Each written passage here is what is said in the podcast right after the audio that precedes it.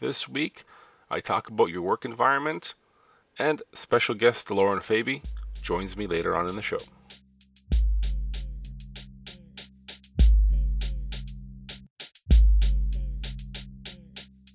Welcome to the Sunday Night Army. I am your host, Jacob. Find me everywhere at the Sunday Night Army. All of our stream uh, streaming services for all of your podcast catchers, YouTube, iHeartRadio, iTunes, everywhere, Twitter, Facebook, Instagram. Find me everywhere at the Sunday Night Army questions, concerns, especially about this episode, ideas, there's a lot, be a lot of questions about this episode, email me at the Sunday Night Army at gmail.com. All right, so let's get into this. First, we're going to talk about, yeah, we're going to talk about work and employment. Because let's face it, we spend a majority of our lives working. Think about it eight hours a day, how many weeks a year? Yeah, that's that's a giant chunk of our lives spent not home making money. Now, here's a basic question for you. You guys can answer this for me. Why do you go to work?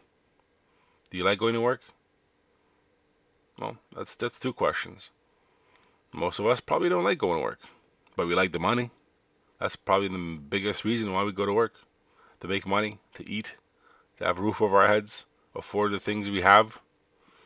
Now, let's face it, we have a society that um, is geared around having a job and making money and that's how you survive because well it's just how it works.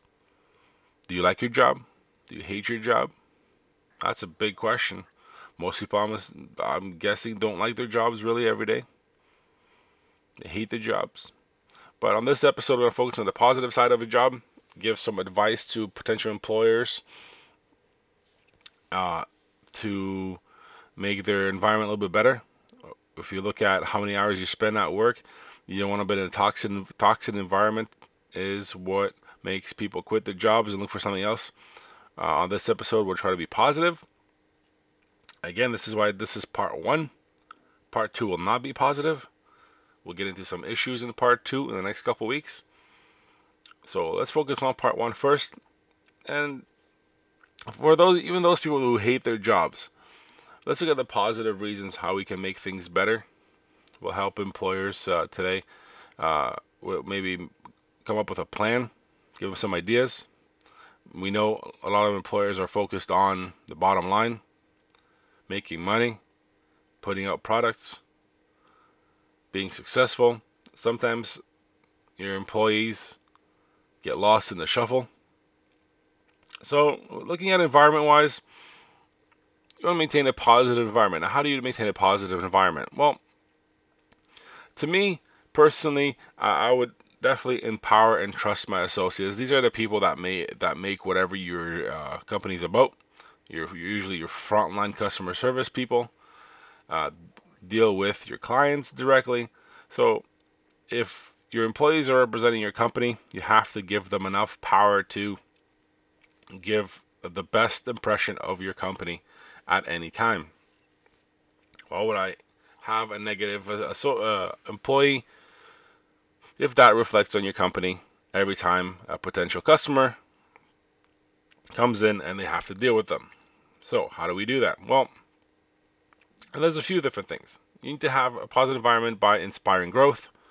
You have to give the associate, uh, you know, an idea. They won't be stuck in their entry level job. There's opportunities to grow, even within a small business or a large company. They have to have a goal.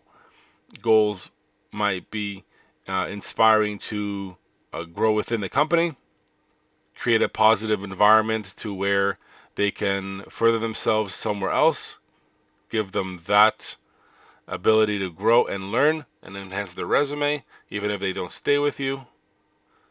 So that's one thing. Two, again, creating that positive energy, and this is mostly for uh, management to upper management to lower management, building a culture within your company because let's face it, these are the people besides the owners. Unless you're a small company, in large companies, uh, your your management team is mostly in tune with your uh, employee base. You need to communicate better. That, to me, that's that's one of the key th- reasons why uh, people aren't happy because they don't know what's going on. If you have a large scale company, thousands of people, hundreds of people, whatever, if uh, the communication path is broken between upper management, lower management, and your workforce, there nothing positive can come out of that. How can everybody know what's going on if each layer and stage of a company doesn't communicate with the other properly, or there's a delay and no one knows what's going on? That does not create a positive environment. You have to have that positive energy. You have to have a building culture. Building culture, I would explain that as you have to have um, your lower management be a part of your workforce. Now, as awful as that might seem to a lot of lower management, you are not the boss. You are a influencer on uh, your employees. You're supposed to guide them, give them uh, the resources they need to do their job better. You are there to help. You are not there to be the boss. You are not the boss. Lower management is there to make sure everyone is doing what they're supposed to, yes, but you have to lead by example, not just be there to punish people. And that's where everything sometimes everything gets lost. And again, we'll get into that in part two in the next couple weeks. Now, empowering your associates, you have to trust your associates to do what they're supposed to. And when you have lower management there all the time, understanding the jobs, understanding what everybody has to do, uh, leading by example, that is what makes your culture in your environment very positive. You don't want to have your uh, management come out only when there is a problem. You want them to be there all the time, good or bad, making sure that everyone is on the same page and they have that feeling that someone actually cares. Again, one of those things that gets lost, especially in larger companies where you only see management out when it's something bad. Now, going on that, little bit on the management and company side, establish rules and follow them is also a key. Now, employees see this. When there's something going on within the company, doesn't matter how big or small this company is, you have rules and uh, established rules, and you have to follow them because, well, if you if you break some for some people and you don't uh, follow them for others, that creates a negative flow of energy within your company. Now, again, we're trying to be positive here today. So, establishing rules. When you have rules, they should be there for a reason establishing workflow rules, establishing environment rules, and having everyone following on the same page creates a standardized environment also. Once you standardize that environment, you will have something like a blueprint that everyone has to have to follow. And once that is established and you don't veer off that path, you will create a very positive environment. No favoritism. Established work priorities and rules. Everyone's on the same plane. And most of the time, that is one of the key issues that drives people away. Not being on the same plane, even with the same job description. So that's some key tips. That's staying positive, improve top down, have everyone involved, create a team environment. That those are the points how to do it. And that's just my advice. Again, this is a positive episode. Part two will be available in a few weeks. We'll talk about all the negative things that happen and how all of this that we just went through gets destroyed. So, to get an expert on uh, everything we talked about, uh, I have a special guest joining me today, CEO of Lauren Faby Communications Consulting. Lauren Faby joins me on the Sunday Night Army. How are you, Lauren? Hi, Jacob. Thanks. I'm great. How are you? Good, but I, I need your expertise on a couple things because um, I'm helping inform my audience on a lot of different issues they might be experiencing um, doing uh, their own businesses, work, ha- having different experiences in their workplace, and uh, even em- employers and employees having issues uh, with uh, certain things. And uh, I figured I will bring an expert on my show, and that would be you. Now, my first question question to you is like, tell me about yourself, uh, so we can understand where you're coming from as the CEO of a communications consulting company. Uh, what is it? What do you do there? So basically, what I do is my communications consulting company helps companies of all sizes develop internal and external communication plans that are authentic and transparent, that tie back to the business goals of the company. And basically, what that means is, is I help businesses really hone in on what their customers are looking to gather from their services or their product and then take those experiences and make sure that it, that it's a successful one and and um, really ties into the goals of the company whether that's revenue or or net promoter or um, or just like a sticky relationship between the company and the um, client Okay, now going uh, uh, following that up a little bit. Now, do you see your clients mostly being uh, larger companies or smaller ones? So, interesting question. Um, my background is actually in with very large companies. I worked for um, some very um, well-known large companies you may have heard of. Um, Citrix. Um, I did some work with Under Armour um, Kaiser Permanente, which is a US based um, healthcare company. Mm-hmm. And since starting my own consulting company, I've really found that I enjoy working with entrepreneurs and startups most um, because I feel I get a lot of a satisfaction in um, watching companies grow based on my recommendations and and I feel like I have can have the most impact there. So um, yeah, so basically, I, I, I prefer to work with small companies. Now that you mentioned, uh, we'll get back to the larger companies in a second, but with smaller companies, now we know everyone has a budget. And right. when it comes to smaller startups, everyone's budgets are super, super tight. What would you, one of the things you would recommend uh, for their budgets for PR, marketing, something like that?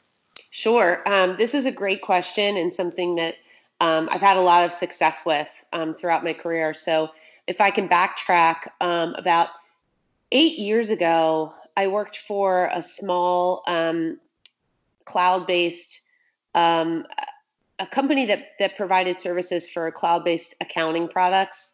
Um, not to bore you, but but I was in marketing and I was charged with developing a marketing um, program, PR program for them, and their budget was five hundred dollars for the entire year. so, so basically, what we did was, I mean, we had me on staff, and and I just started, and this is before, um, you know, content became sort of like a buzzword. I just pumped out content. I interviewed our clients, um, you know, published articles. Um, I I tried to get as much press as we could. Um, we shouted from the rooftops everything we did. If we hired someone, we wrote a press release. If we um, got a new client, we wrote a press release. We got involved in the community, volunteering at different organizations. Um, this was before social media was really, you know, really people really had a social media strategy. We were sort of like, how can we get our name out and and start being known as the subject matter experts on things. We started volunteering our time to speak at conferences. We were panelists. We um, promoted our clients. And that was a really, really successful campaign. Um, and, and I think that most small companies, if you take if you take your clients who are your biggest cheerleaders. They're the ones who know your business in and out and they know what value you provide them. If you have clients that are willing to speak on your behalf and willing to give you a quote or two, willing to, you know, get on camera or on have an audio file recorded and they can speak to your strengths. I mean, that's that's better than buying an ad. You know, that's better than than buying an ad in newspaper or you know paying an advertising company to to make a commercial for you. I mean, they're your they're your biggest cheerleaders, and they're the ones who've spent their money with you and continue to spend their money and see the value in it. Right. That's that's an excellent example. Now, uh, going off on that, do you think that's uh, more relatable than, let's say, larger companies with PR firms? Well, the the problems that larger companies face um, is that more often than not, it takes a long time to to get things approved. Um, you know, things have to sort of be. I mean, I'm making a big generalization here, right? But um, larger companies typically will schedule out their communications, you know, six months in advance, at least a quarter in advance, and you know, things change, things come up, ideas pop up. Um, they're less able to be agile um, you know, in their in their communications, and they're they're less able to pivot um, when an opportunity arises. You know, typically there's a committee and it's worth of of people, and you know, six months from now, you know, they're they're executing communications and PR that have that have been planned, you know, two quarters ago. Um, right. The exception to that is any sort of crisis PR which is a whole other can of worms that I help people with. But, you know, if something comes up and there's, you know, a, a story that comes out or someone, someone makes a, a tweet that's offensive or something like that, then those things obviously, you know, you need to pivot right away. But for the most part, um, I think that, I mean, certainly large companies need a partner, a PR partner. If not, most of them have an internal internal person. Um, but regardless of the size of the company, the PR and marketing person who or or group who is you know speaking on the company's behalf just needs to make sure that everything that's communicated aligns with the business goals and values of the company.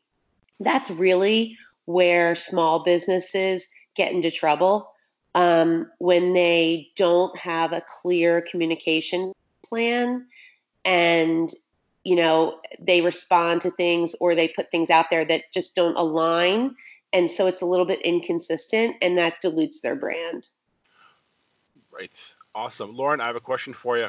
Sure. now, uh, between uh, both types of um, uh, companies now i know the larger uh, establishments will have a budgetary and and a, a team advantage over the smaller business but do you think if if guided correctly by a PR professional, do you think a smaller company might have a um, a cultural or a personal advantage to their clientele?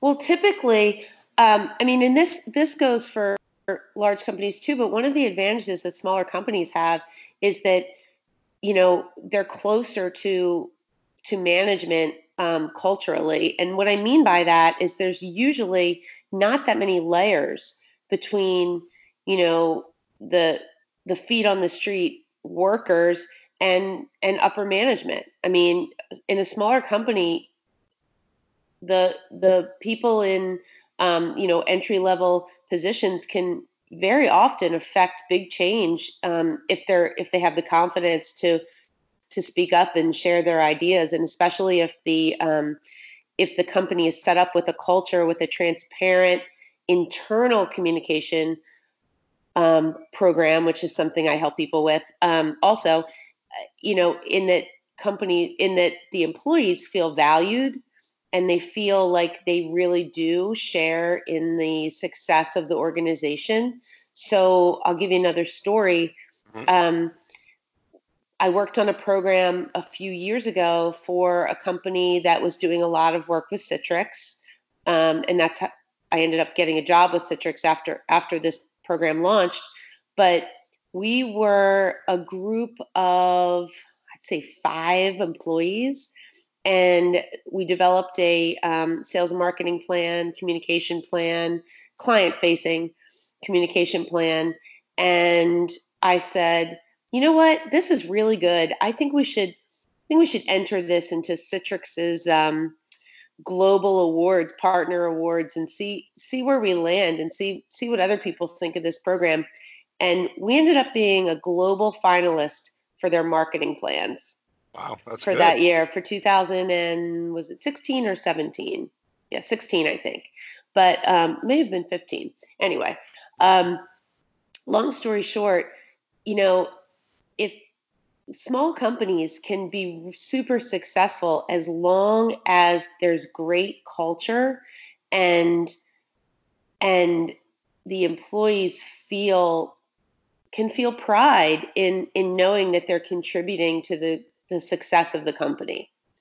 I mean, it doesn't really matter what the what the size of the company is. Could be two people, you know. Could you know mm-hmm. versus you know fifty thousand people. As long as everyone feels like their their everyday job affects the um, the overall success of the company, it it can be a good a good thing.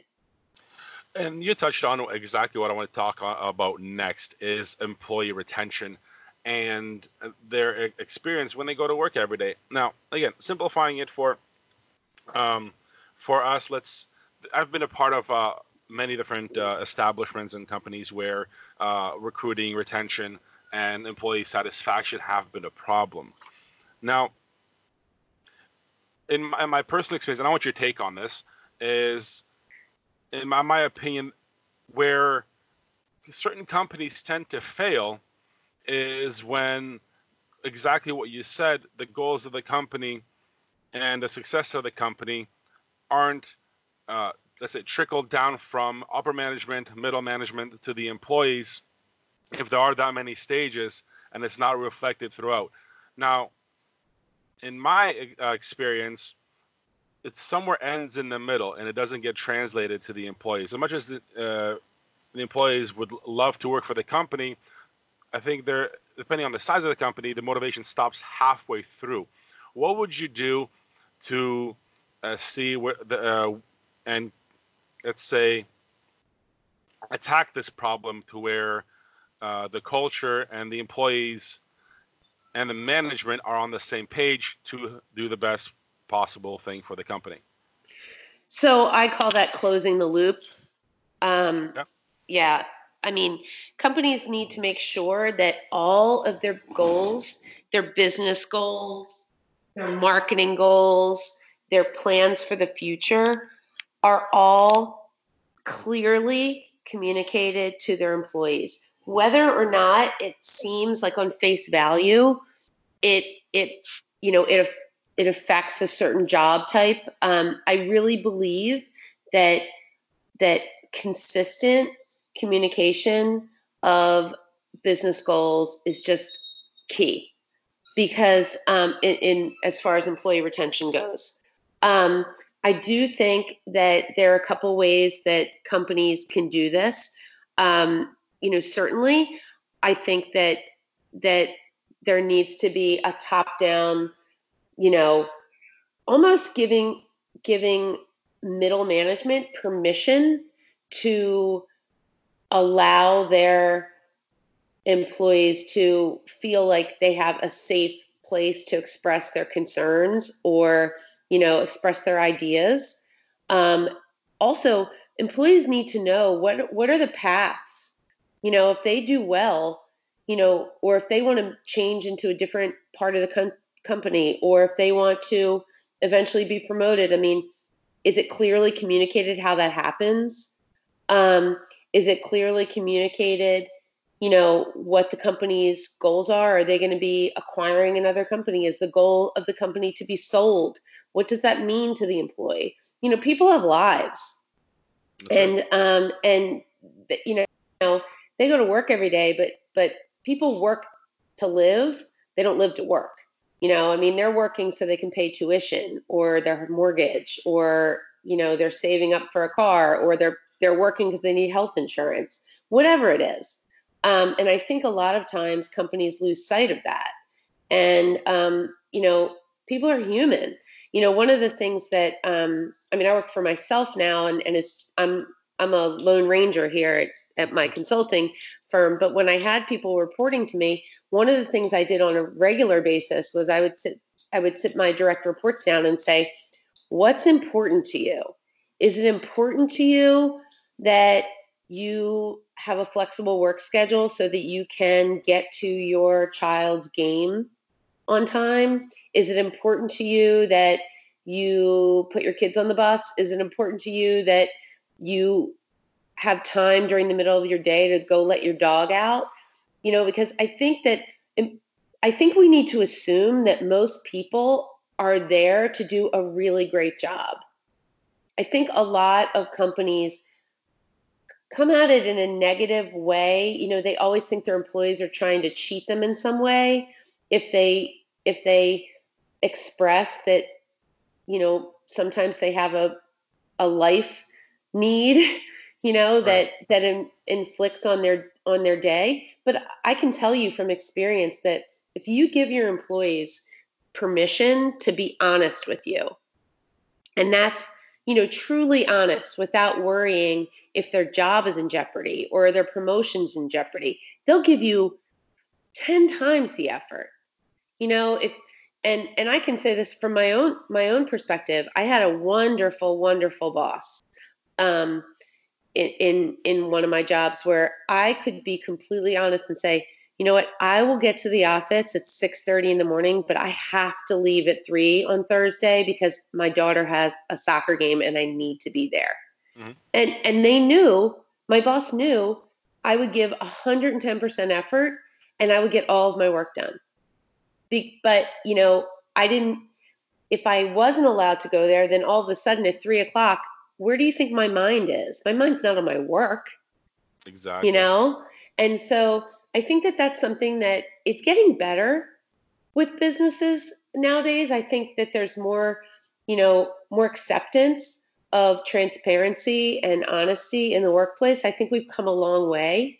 I don't think people um, necessarily believe that that a person who is sitting at their desk from 8 to 5 is always the most productive person in in the company.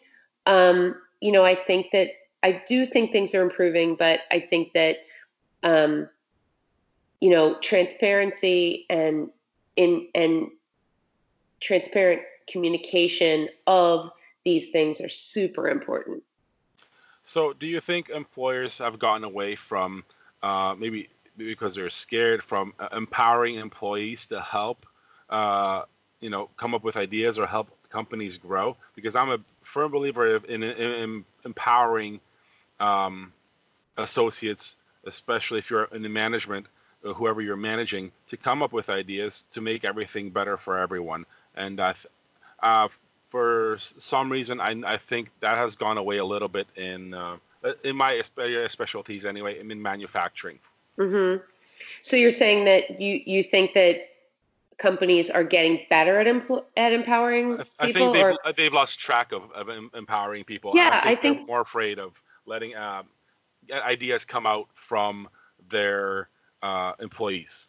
Yeah, which, I mean, which mind you, they are the frontline people who do the you know the grunt work, as you, uh, people like to quote, right. of uh, of companies. So well, I mean, I'd like to think that there are, you know, there are companies that certainly are in the forefront of, you know, being leaders in this space.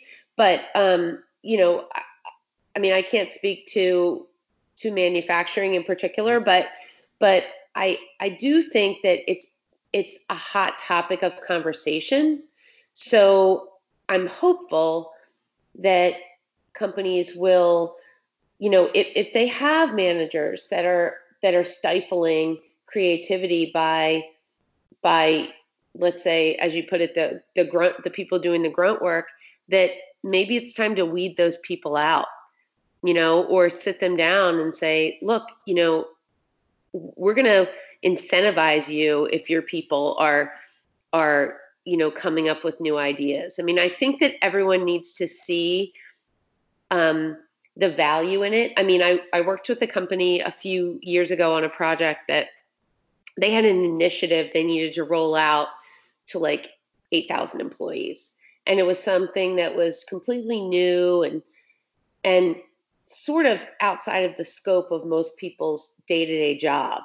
And they wanted them to participate in this in, internal program and and we said, you know, how can we get these get these middle managers to let their direct reports participate because you know it it's outside of their regular job and we don't want them to be penalized for spending 30 minutes a day you know worrying about this this program.